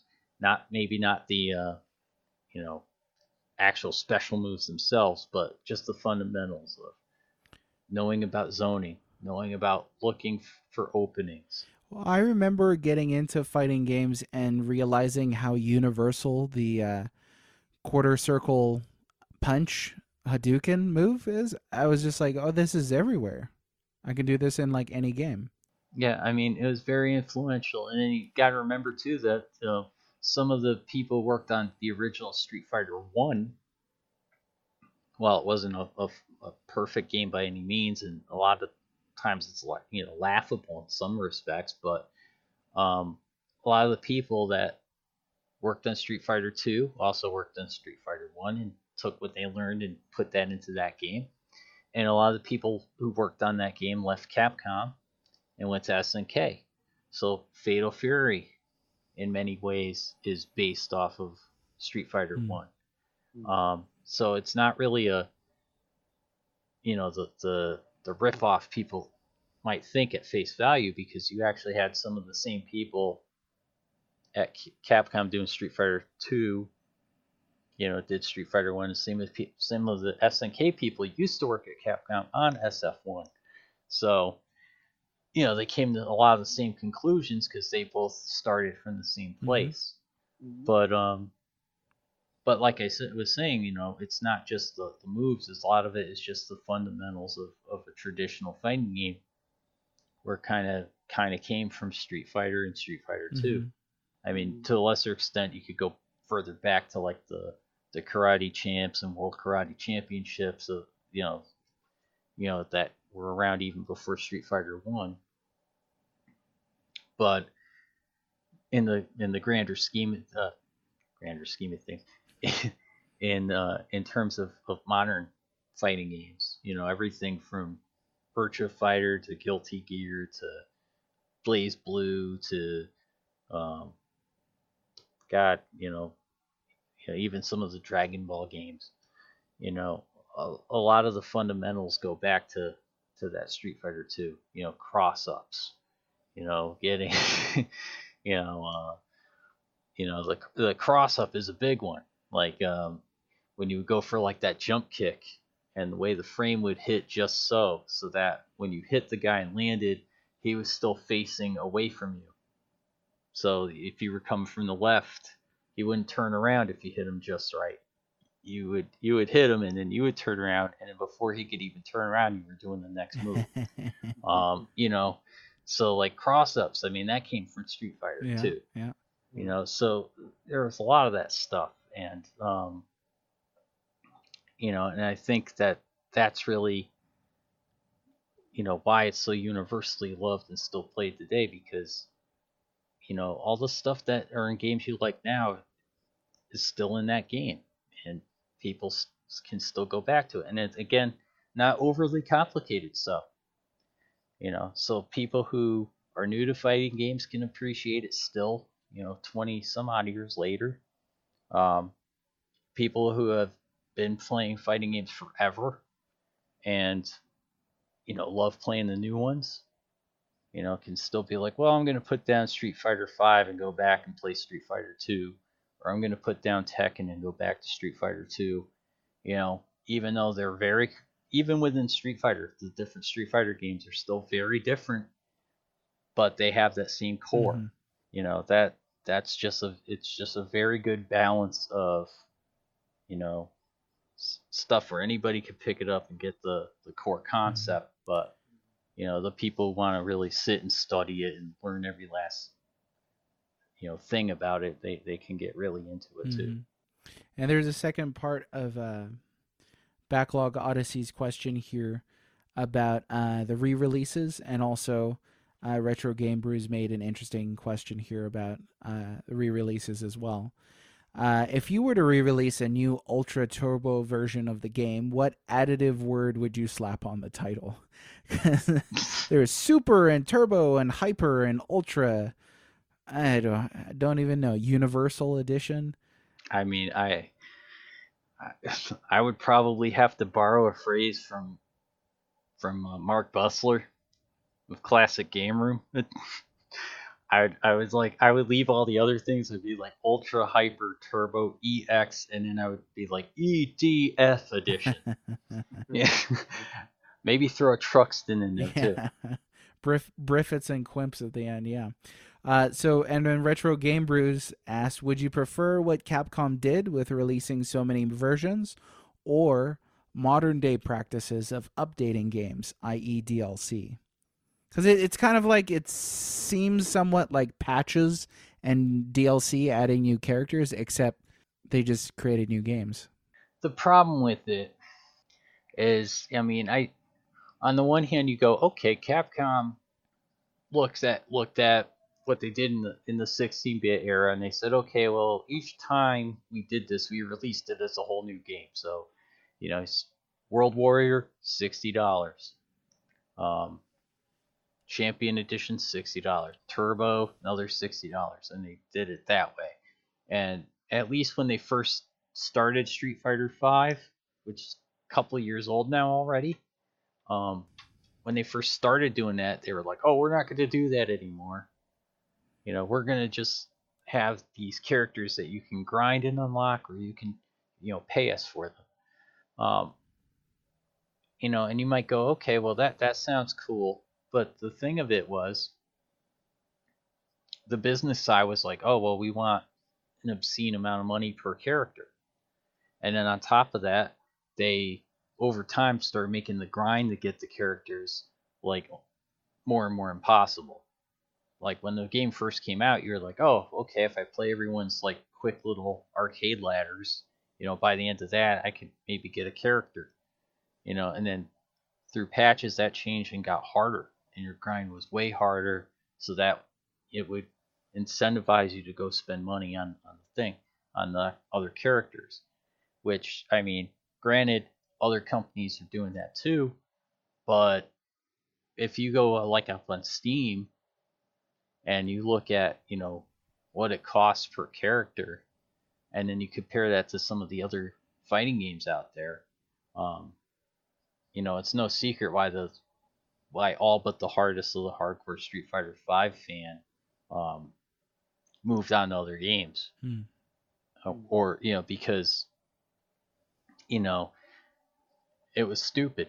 It's, yeah, it, you know, and a lot of people felt burned by that, and I think that's why, you know, they finally, you know, they first they did they said, okay, well now we'll do the arcade edition, and then now instead of making you do them all individual, we'll do these DLC packs where you get the characters with, all bundled together. But even then, it was like kind of like people look and go, really, it's kind of expensive. Mm. You know, I, I think the only game that's more expensive might have been might have been the, the maybe Tekken. So a pretty informed answer then, based on current practices. Yeah, and so I mean, I mean, you can even look at Smash. Now I know I can already hear some people going, "Yeah, Smash isn't in the same league," you know. but you look at like what Nintendo did, you know, and they're just like, "Oh, pay us twenty five bucks, and for the next like year and a half, all you know, all the characters that we that we come up with, you can just have them. You just got to give us, you Uh-huh. know." And yeah, it's still by its and now they're doing a second fighter pass. And so yeah, you might go, okay, yeah, but by the end, you know, Smash Ultimate's still costing you hundred and ten dollars. Mhm. But the the point is the way they went about it, you don't feel like it's so like you're yeah. getting raked over the coals. Yeah. You, you feel like up front you know what you're Right. getting. And I think that's the, the the problem with what Capcom did with, with Street Fighter Five. They botched that so Mm. bad. Mm. And you know, that's why next year they're doing the the Street Fighter Five Champion Edition. You know, where now they're like, okay, all right, fine, you have all the characters, all the stuff. you know, they did that trailer where you saw Gil, the boss from Street Fighter Mhm. 3. I, if if you haven't seen it yet, go go check it out. It's pretty neat. You know, but they're like, hey, hey, you know, thirty bucks, you get everything now. You know, and maybe that'll work out better for him. You know, but then the thing there with for me is is I go, okay, well, does that mean Street Fighter Six is on the horizon now, Mhm. and I'm just gonna buy this game, and then Street Fighter Six is gonna come out, and with the way they kind of, you know, didn't really do Street Fighter Five properly from on the on, you know, and I I I know there there are worse games that did it even worse than Street Fighter Five, but you know the to the to the av- average person, and you know make no mistake for the, for these kinds of, of fighting games, you still need the average person. Mm. Mm. And you know, you look at like even what NetherRealm did with with the Mortal Kombat games. You know, they they did the extra characters and and patches in the, in the DLC. They did a better job with it. People felt like, okay, it still sucks. I'm paying, you know, far and above the the initial cost of the game to have a complete roster in it. But again, it it just felt like there was a plan. They knew what they were getting, and and and Capcom didn't really communicate anything with Street Fighter Five properly with the uh, with the way they did the the fighting extra characters and stuff. So I almost I almost would have rather they went and did what they did with Street Fighter Four Hmm. and and said, oh well, here's a budget price suit, uh, sequel. You know, where you're basically it's the same game with the extra stuff in it up to this point for a budget price. I think that worked out way Hmm. better.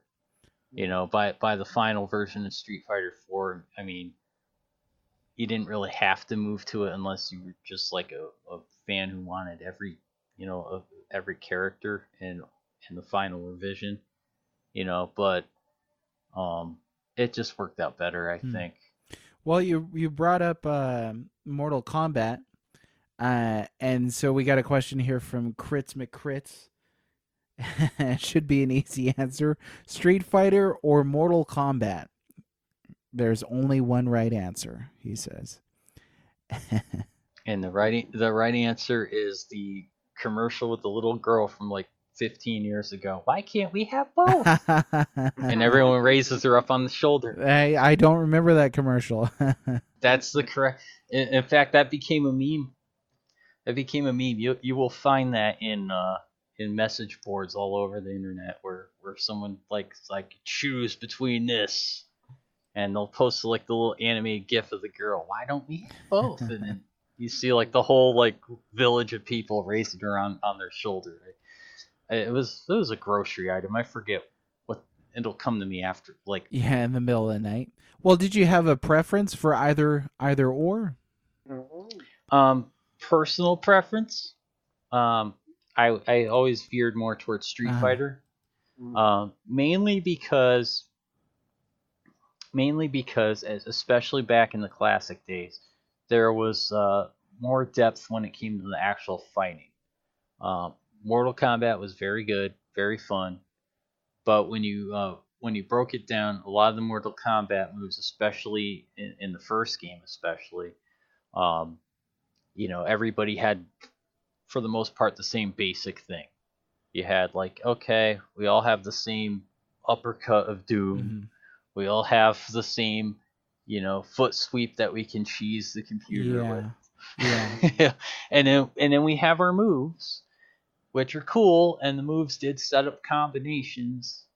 You know, so that's not to say there was no depth in it, because there certainly was, but uh, not at the same level.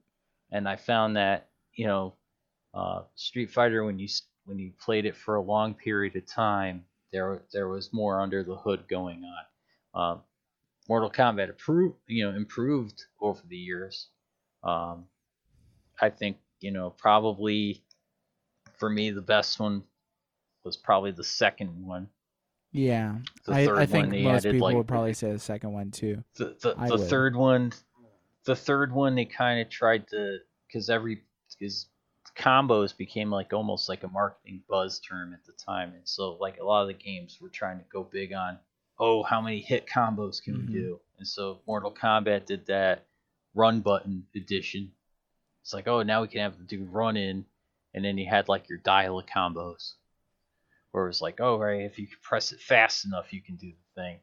Um, and you know street fighter you know always felt more i guess organic would be more the word more so than depth because both franchises certainly had their share of depth but uh, the street fighter stuff just felt more organic like you could just on your own you know chain these moves together or figure new strategies out on your own or, or mortal kombat a lot of it felt more free to turn. Yeah.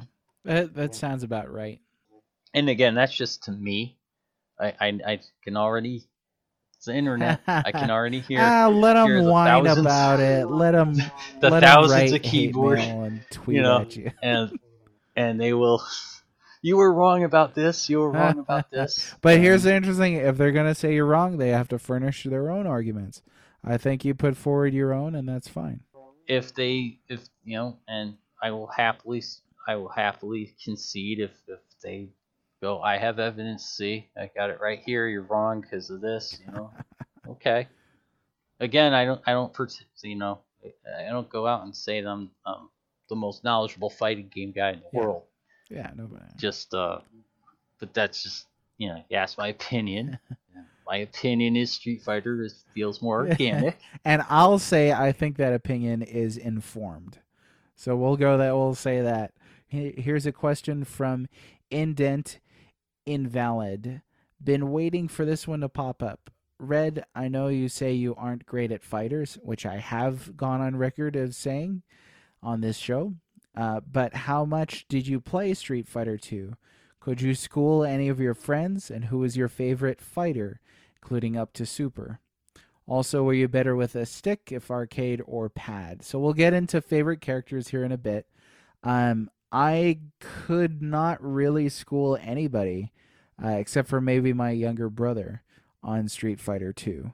Um, we had to wait until games like Primal Rage and uh, Darkstalkers and Marvel vs. Capcom 2 came out. Then I could start really schooling people, but I never got amazing at Street Fighter 2 prepar- preparing for this podcast, actually, I played my kid brother, um, 15 years younger than me. So he was not alive when Street Fighter 2 uh, released. I played uh, the Super Nintendo port against him earlier. We played a couple matches. Uh, he plays Chun Li. and I got him a lot in the beginning, and he started to kind of catch on, and then he started uh, he started fighting back and taking me down a couple rounds. So it was uh, it was wisdom versus youth, uh, and youth won some, and wisdom won some. But um, we we put out a question on Twitter about uh, favorite fighter, um, and we got some poll results here to share with everybody. So out of all of the answers we received, this is kind of funny. The favorite fighter for everybody uh, tied. Uh, it was a tie between Ryu and Cayenne. And Cayenne. It was a tie between Ryu and Ken, uh, who uh, had six votes each, and then it was Blanka, Vega, Chun Li, Sagat, Guile, and Bison, and then nobody else got any votes at all. So yeah, the two uh, the two characters that are somewhat similar-ish uh, got uh, got tie for favorite. Um, but our mains. Um, so he asked who my favorite fighter was. I actually used to play Dhalsim quite a bit. Uh, I thought that the stretchy arms were super cool, and uh, Yoga Fire was uh, something that I really like to pull off. So, uh, how about you? Do who is your main, your favorite fighter? My my uh, I, I'm boring. I mean, my main my main was always Ken. So you didn't. It was always Ken. You didn't have anybody kind of cycled through, nothing like that. I oh, I played the other characters. Don't get me wrong. Mm-hmm. Um, I mean, going going to your your favorite uh, Dhalsim. Um, I always found him like kind of like the fun troll character mm-hmm. because um, you know, um, whenever I would play in the arcade, I mean, I played mostly at home. You know, friends coming over or my younger brother who, to this day, still dominates me at, at Street Fighter. He doesn't even, you know, he he runs a small uh, computer repair business now, mm-hmm. and so he very rarely has the time to play, you know, video games like like you know he did in, you know, kid and teens and you know early twenties like we you know uh, but to this day, if, if he finds the time and he comes over and, we play some Street Fighter, still mops the floor at me every time. Um, that said, I mean, you know, Ken was always my, my favorite. Uh, even in Street Fighter One, I would always end up on the player two side, and that's kind of like where it was. So he's kind of like the like the, you know, kind of like Luigi in that sense. That you know, I always liked the underdog, and you know, so I always rolled with Ken, and over the games they would make Ken, they would give Ken the, the more powerful Dragon Punch, and they would give Ryu the more, you know, the better Fireball, um, to try to differentiate them a bit.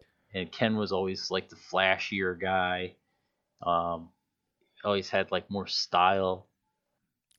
His red and yellow sure pop. He was like, yeah, he's like the Hulk Hogan of uh, it's like Hulk, Hulk Hogan cross Hulk Hogan cross with He Man. and, a, and, a, attitude and, a bit of, and a bit of Dolph Lundgren. So there's a question here from Vulgar Leader, um, and it kind of it's kind of something that we're talking about. He said his first memory of playing Street Fighter Two was an arcade cabinet at local Food Lion. To this day, I still can't play on a stick to save my life. My question is, did you have a main back then? And if so, has it changed over the years? And it sounds like it hasn't for either of us. No, um, I still rock Ken. You know, yeah. Yeah. um, you know, again, Dhalsim. You know, he's interesting because you have to play him as a stick and move character. He's mm. not. Yeah, I mean, you can get combos with the dude, but it's still like go in, find, you know, play very defensively, find that opening. All right, there's that opening, punish him. They whiff something. Now I'm gonna get them. you know, and then and then go back because you know you, you, don't find a lot. I mean, I'm sure you on, on the top tier, the competitive scene, there's probably some really nasty Dhalsim guys that can play, you know, very aggressively. Oh, I'm sure. But but yeah. on but on average, that again, average people playing it, you, will find Dhalsim is that that slow Muhammad Ali stick and move, you know, wait for his opponent make a mistake. All right, now I got him, or bait him with the teleport, and then make him miss the dragon punch. Now, oh, now he's in the corner. Now, now I got him. You know that kind of thing. Um, so this is from J Tordo 40, aka the Slipstream Mage, who said another beloved game that I spent entirely too much of my youth playing, but I loved every minute. Hashtag Blanka for life. my questions: hardest move or combo to pull off? I do not have an answer to that, um, because they're all hard for me to pull off, except for Hadouken. Uh, for me, I would definitely agree with him. He mentioned uh, Zangief's uh, 360 spinning pile driver. Um, definitely tough, especially if you're trying to play on a pad, um, because Mm. it requires that, that quick 360 spin. Um, yeah, I mean, it's That's easy to screw up on. A yeah, pad. it's easy to screw up on a pad. I mean, it's still hard to do on the joystick, you know. Yeah. So in arcade, I still still cannot consistently do that. So Hmm. definitely for me, uh, I, I agree with him on that one. His second question here more frustrating AI opponent, Vega or Bison or other? Uh, the real question is, does he mean dictator or claw? yeah, or then you have the whole thing about the Japanese versions having different names, yeah. Exactly. So you know, Well, I'm sure he probably just means the the US. Yeah. dictator, claw, or, or boxer. That's why I should have said, yeah, dictator or, Yeah, or you go, boxer. yeah. That's what I meant. Vega was a wall for me. I had a hard time getting past Vega as a kid. I I would say probably M Bison. You know, Mike Bison, as his real name is. Yeah, Mike Bison. No, no. Uh, Dick. if he means dictator, I would say dictator. Um, was was harder. Um, not that claw wasn't hard, but on- once you you kind of could get a sense of what the computer's gonna do, and you could cheese them by making them back up, and then like just you know punish him with like a dragon punch, or you know, or you could uh, do an anti-air move if he was coming in for the grab, you know. So like if you're Blanka, you could do like the.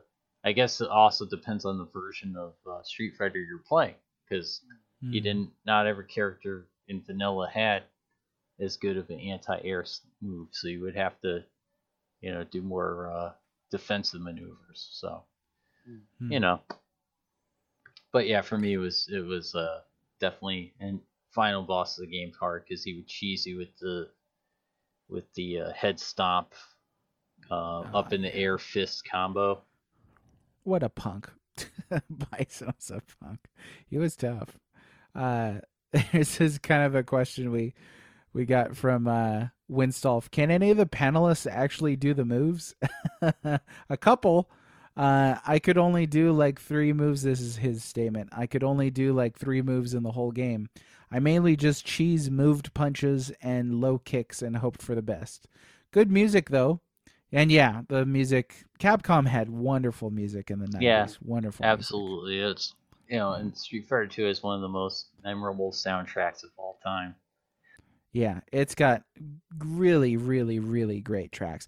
All sound fairly different too, since they're kind of uh, regional themed yeah, around and the they world. So they tried to fit the characters, you know. yes, So like Ken's theme definitely fits them. You know the oh yeah, you know the the rockin' 80s hair metal you know and then you had the the uh Dhalsim had the the nice uh, eastern um you know middle eastern indian you know instruments in there and you know chun li you know definitely had like the chinese influence so yeah definitely uh, a lot of world music influence in it very good Mm-hmm. then he had uh absolutely. as far as the moves, yeah, I can do most of the moves in the game. Uh, other than Zangief's uh, spinning pile driver, that's always a pain in the butt for me to do. You know, but um, people who can play him, I tell you, it's like it's crazy. Um, because they manage to work it into almost every combo, and you go up, even in the newer Street Fighter games, you go up against somebody who's like a Zangief main, it's like you know you're in trouble. they've got that because they've they driver, they yeah. taken they master all the they master characters so much that they can work around any deficiencies. You know, so you go up against a beginner and you're you're playing a Shoto and beginner's playing Zangief, you know. Yeah, you can probably be able to spam them to death with fireballs, but like the you know, a main is gonna be like, oh no, no, we're, we're doing the spinning pile driver, or the the spinning clothesline, getting around your fireballs, and we're gonna jump over this other fireball, and we're gonna do like a weak kick to stun, put you in hit, you know, stun, and then we're gonna go right into that 360 spinning pile driver and take off a good 30% of your health. You know, and it's crazy. yeah, no joke. Here's a statement from Bill Tucker, TSP. An underappreciated part of the Street Fighter experience were the bonus stages, demolishing a car with a hundred hand slap and a well timed lightning kick. Never got old. And that was, of course, the uh, demolishing the car, hitting the barrels, hitting the drums. The car was just iconic. Yeah, especially if you were the type who was all about the high score. Like you were going to beat the arcade ladder, and then you said, I'm also going to have a high score you wanted to do great on the bonus games so that when your initials were there on the top 10 people would be like damn how'd this guy get like a million points oh well he aced every he... bragging rights yeah. bragging rights this is from smb flurry i'm curious to hear about controllers and joysticks some people invest in fight sticks Personally, I like the Genesis 6 button with all six buttons on the face. That's what you mentioned earlier, Rich. And others prefer a Super Nintendo controller. What are your preferences and why? Uh, I like playing with the Super Nintendo controller, probably what I've had most experience with. Those cool home arcade tablet things that are gigantic are always really cool to look at. I've never owned one though. Yeah. Um, if I had you know a lot of money to burn, I would say an arcade stick because um, you know you're gonna you know um, simulate that experience a lot more of going to the arcade and putting down your quarter. Um, some of the combos and a lot of the fighting games are you know built around an arcade environment, and so having the arcade stick is great. Unfortunately, you know it's an accessory that's expensive and takes up a lot of space so that's why mm-hmm. i don't mm-hmm. have one uh, so for me I, I, play the fighting games with a pad um, if i'm gonna play an old home port you know i'm probably gonna play with super nintendo pad mm-hmm. um, that's the, and that's what i became accustomed to even to this day when i do play a modern uh, fighter on a current gen controller generally I'm going to map the uh, the fierce punch to the L button and the fierce kick to the R button, you know, and then my Y X. Well, I'm looking at a Switch controller now on on Xbox. The X is in a different place, but you know. Oh, the floating. Yeah, I'm gonna I'm gonna you know basically take and lay it out like the Super Nintendo uh, back in the yeah. day. So, um, but that's just because that's what I'm used to. I know ergonomically, the six buttons probably a little bit easier, but that's uh, that's just what I do because it's what I know. I imagine a lot of people are used to the Super Nintendo controller uh, for playing Street Fighter 2, because again, that port was really successful. So, uh, here's a question from Trash Lavania, uh, who asked favorite theme song, favorite ending, favorite theme song. Uh, Ken's is way up there. Ken's, Ryu's, and Guile's. Um, Chun Li's really great. Um, do you have one favorite theme song? Uh, absolutely Ken. You know, it's so good. It's so good. Were you excited to see him pop up in uh, Smash? Um, yeah, yeah, absolutely. Um, I I was actually really excited with the recent uh, Terry Bogard coming in there, and uh, for those, I, I mean, if you're a Smash fan, you already know about it. But if for those who are just kind of casual Smash fans who, you know, pick it up only once in a while, um, if you go and you look at the last Nintendo Direct that uh that they did just before uh just before Bogard uh you know was actually uh, released officially. Um, it's really great because they go through the whole history of the character and they actually show you how in the in the uh, in Smash, uh, Terry's the first one where your left, um, your left uh, attack and right attack are actually different. So it you know, mostly because up till now it's always been oh, there's one side B, one side A. You know, um, now it's like no, there's a left B, left A, right B, right A. So they actually do different things, and they've uh, implemented basically his moves from King of Fighters and Fatal Fury into it, and so it's it's really crazy, stupid good. Um, Hmm. So yeah, but I was but uh back to the, the question, yeah, definitely uh definitely the Ken sound the the Ken theme. Um, for the ending, I mean Ken gets married, which is like eh, it's nice, but eh, all right. So she tied him down. Okay, fine. Um, Which kind of doesn't really fit that character. I don't know. That's what I always. I mean, thought. it's it's fine. You know, no- nothing wrong. He was happy. Nothing wrong with he was it. happy, It's yeah. happily married. You know, and then you know, of course, later on, you know, we, see he has he has the kid, and his kid follows in his footsteps. So, you know, and he takes the other uh, Street Fighter Three, takes Sean under his wing and teaches him. You know, um, Mhm. so I mean, they go places with it. Um, but it's not you know not the most exciting of the endings. um, I don't know. I'd say I'd probably go out on a limb and say you know, you know, Blanka's ending kind of wins out because it's just so. It's a mix of drama and comedy. Hmm. You know, this little lady shows up and it's his mom, and she's like, "Jimmy, I've been looking for you forever." You know, so there's a sweetness in that. It's a story of a of a guy reuniting with his mom, but it's also kind of silly because you have this big green, you know, big green monster man, you know, Hulk, you know. You know, so you got this giant Brazilian Hulk monster basically, and he's got a human mom, you know, so there's like a there's like a little bit of silliness to it, but at the same time it's it's you know sweet and so I, I, go with that. I guess for the most interesting ending. That's funny. Yeah, Blanka's kind of the standout character in like that wacky, surreal way. Like, okay, now you- you've got all these literal street fighters, and then you have a monster from Brazil. Uh, here's a question from Eros Elric, aka the Teal Time Age. What did you guys think of Street Fighter II, the animated movie with Breaking Bad's Bryan Cranston as Fei Long? Have you seen that? Yes, I have it on DVD. Hey, it's actually been The uncensored version. Oh wow! Yeah.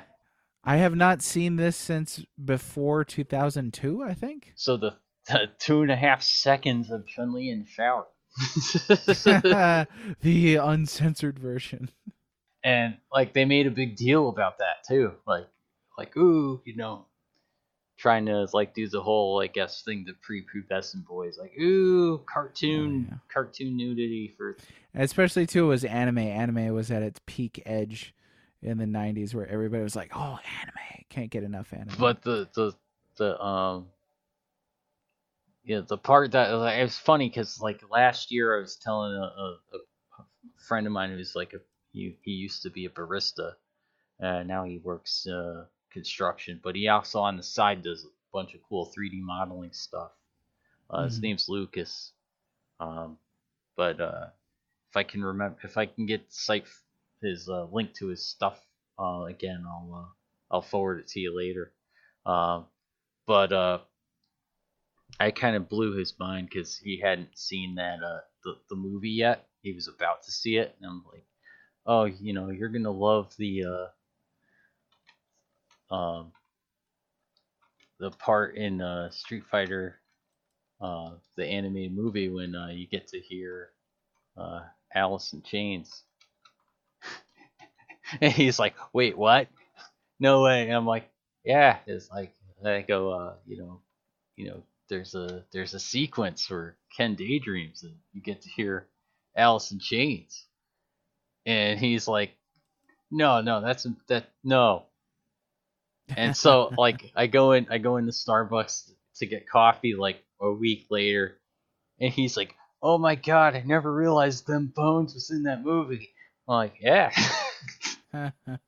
now this is still the the animated version that you're talking about. Yeah, if you go Okay, back and I do not remember that. yeah, if you go back and you watch uh, Street Fighter Two, the an- the anime of Street Fighter Two, the the movie one, not the not the series, which I don't have much experience with the with the series of them.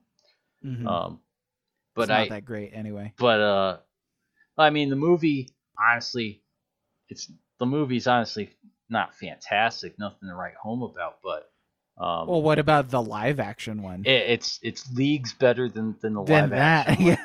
yeah.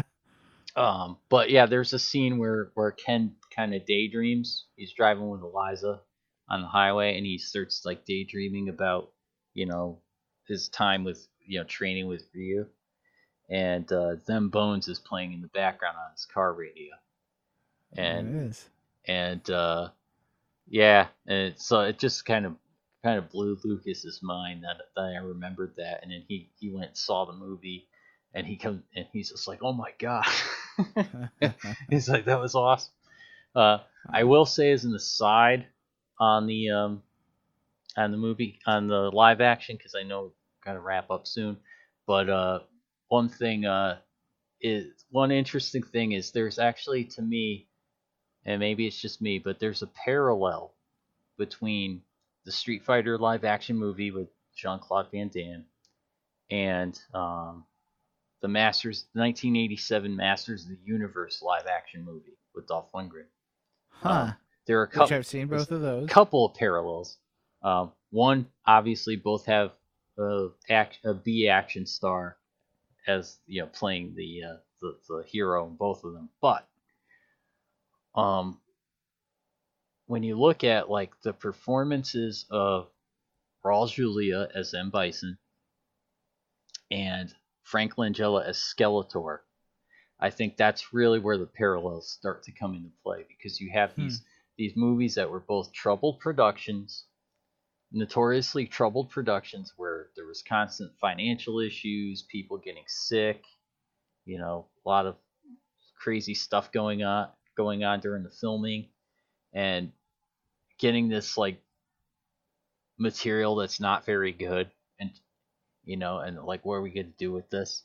And you have two classic theatrical like stars that started on you know got their name on stage you know and they take this this like stuff that someone even go oh this is just drivel and they elevate it to greatness you know you know you look at lines in both of those movies that like you're like somebody got paid to write this yeah. and they yeah. and they take and the it villains definitely give it Yeah. that that sense of Yeah. weight and drama. And- like and- they're doing their best. yeah and they make the, the movies like entertaining Yeah. you know you, you can't come away from either of those movies you can come away from both of those movies and say they weren't very good uh, the practical effects were terrible the Oh, Yeah, the- Blanka the- in the you know, live action. you're like the the the li- the dialogue was was was awful yeah. but you look at you you can't say you you won't come away from either of those movies entertained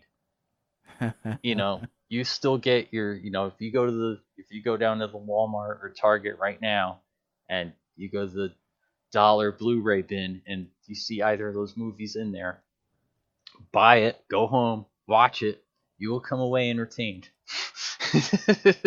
this is true, I guess. I guess. oh man. Well, here let's take these. Uh, these we got two last ones. This is from Sanity Crypto. Did you guys play the original Street Fighter in the arcade with the giant mushy buttons you had to punch or hammer fist? If so, could you ever get it to work properly? Because I couldn't. I did not play the original Street Fighter, Street Fighter One. Uh, Crypto or Sanity Crypto shared a picture of it, and I was blown away. Uh, it's, yeah, it's quite a cabinet. Um, Street Fighter One I did play. However, my arcade never had the version with the uh, punch buttons. Uh, that just sounds ridiculous. Mine had the mine just had the familiar six button layout that we all know and love today. So uh, now getting it to actually do a fireball or dragon punch consistently you know was almost impossible. It was a crapshoot. Um, but um, but I did play it, and it was a fun game. Um, but again, it does not have the the tightness that Street Fighter Two has at all. Um, Yeah. I wonder how many kids broke their hands on those giant buttons. Well, I, that's knows? that's the thing. That's why they switched the. That's why they switched the the controllers to the six button controllers, because Yeah. people, I don't know if they broke their hands, but there were people that were injuring themselves, you know, bruising themselves up. Oh You know, it's trying to play. especially if you're game. playing competitively. Yeah. Like, you're just Yeah, if somebody everything, comes yeah. up, player two. I'm gonna. Yeah. And you know, kids too, the teenagers got rough with these arcade cabinets. I've seen some, you know, teeter over. I've seen, yeah, some messes with these. I mean, to this day, if I go to like a, if I go to a, like a, a convention to this day, and they have happen to have arcade cabs out, and they have a Street Fighter machine, even to this day, I'm guaranteed to, to find one where oh, you know, light punch doesn't work, and I can't jump. Hmm, you know? yeah, yeah, it's been worn down. It's been worn down. Here's our final question. This is from uh, Stephen Main Vox. Actually, this is a pretty interesting uh, set of statements. Said this game is a classic to the extent that when you mention Street Fighter, most people think of this game, especially the new challengers. However, this is both a blessing and a curse. A blessing because some 20 odd years later, people still talk about it. A curse because this is the only game people recognize. Ask those people, do you know who Ibuki is? What about Gill, Dudley, Juri, Q? Chances are, if they only know about two, they won't. So, uh, kind of this overarching statement that Street Fighter 2 kind of overshadows the rest of the series. Um, I certainly doubt that that as many people played the sequels as have played uh, 2 and its iterations. Because my goodness, this is an iconic game. Yeah, um, I mean, but in all fairness, I mean, the, every major franchise has a game that's like that. That know, stands out. Yeah. that stands out above all the rest that everyone's going to Yeah. remember. I mean, um, you can even look at um, at something that's even like less esoteric. I mean, I, I hate to think of Street Fighter as, as an esoteric game, but in a lot of ways, it's it's esoteric. You know, because a lot of the average people, again, they uh, they only ever played Street Fighter Two. You know, they you know, if they had played, you know, seen a Street Fighter Three machine and put a quarter in, and, and you know, then they might go, okay, well, I, I remember getting it. I remember Dudley. He, you know, um, so that that's really like that. I mean, I mean, unfortunately, that's just the way it is. I mean, you, just the way it is. you know, it's like, you know, yeah, I can't think of a better answer than that. I mean, you, like- I mean, I you know, you look at it, something like Sonic the Hedgehog. You know, how many people, average people, you know, that you talk to on the street, how many of them remember much beyond maybe Sonic Three, and even Hmm. some of them might only remember the first one. You know, oh, I played the first one to death. and then you start getting into these weird kind of spin-offy characters that seem like fan characters. Yeah, like Yeah, and, knows who they you know, are. you know, or, or Super Mario Brothers. The average person's gonna be like, I remember the Super Mario Brothers, or maybe I remember Super Mario Brothers three because it's so landmark. Mm-hmm. But you tell them, hey, you played Super Mario Sunshine? What what the hell is that? No. yeah. I haven't played Super Mario Sunshine. So yeah, that's just the way it is. Well, well, Rich, uh, where can our listeners find you? Well, um, again, I try to, and uh, again with with my uh, with my work life, I don't always get to update as often as I would love. But uh, comma eight comma one dot wordpress dot com. I try to uh, try to update that weekly. I don't always get to, um, sadly. Like this time of year, I work retail, so this is the time of year where I have kind of sparse updates. Um, but during the That's rest of the year, during the rest of the year, I, I do try to whenever I play something, I try to get a review up. Um, currently, going to be working on a uh, Cave Story Plus review for the uh, Nintendo Switch since I recently picked that up, and uh, a good fellow streamer slash painter of mine, uh, the Renaissance, um, who you can find uh, on Twitch um, and YouTube. He uh, recently played through it. He was like, "Wow, this this thing's fun. This is interesting. This awesome game." Um, so I was like, "Oh, it does look fun and interesting, exciting." Because I was watching him play some of it, and uh, I knew of it, but I had never gotten around to playing it. So saw it on Switch uh, fairly cheap, and I picked it up, and uh, just recently streamed through that myself. Um, you can find me at the uh, the Deviant at, at Twitch. Uh, so if you just type my name in, uh, capital T, lowercase h e, upper uppercase D, E V I O T, um, on Twitch, you will find my channel there. Um, I also have a link to it on the blog. So comma eight comma one dot wordpress.com. You have to spell it all out. C O M M A E I G H T. You know, comma one again, all the way out. Uh, it would be just the uh, punctuation, but unfortunately, someone else took it. Oh, that's what a jerk move. So, so you have to spell it all out, unfortunately. But uh, I do try to update th- that pretty regularly, and uh, I play on Twitch. I, I do stream on Twitch semi regularly. Um, if I get like really super busy one week, you know, I, I might not. Uh, but I try to at least one night a week because I'm I'm like I'm gonna be playing video games anyway. So, you know, why not why not just stream it? And if somebody happens to hop hop in and say hello, great. Um, but I've been playing a lot of Splatoon 2 lately, uh, trying to grind my way to uh, as close to the X rank as possible. I don't know that I'll ever get there, but um, I did play a ton of Unreal Tournament back in the day, and uh, I was in a clan for that entire series. And I made it.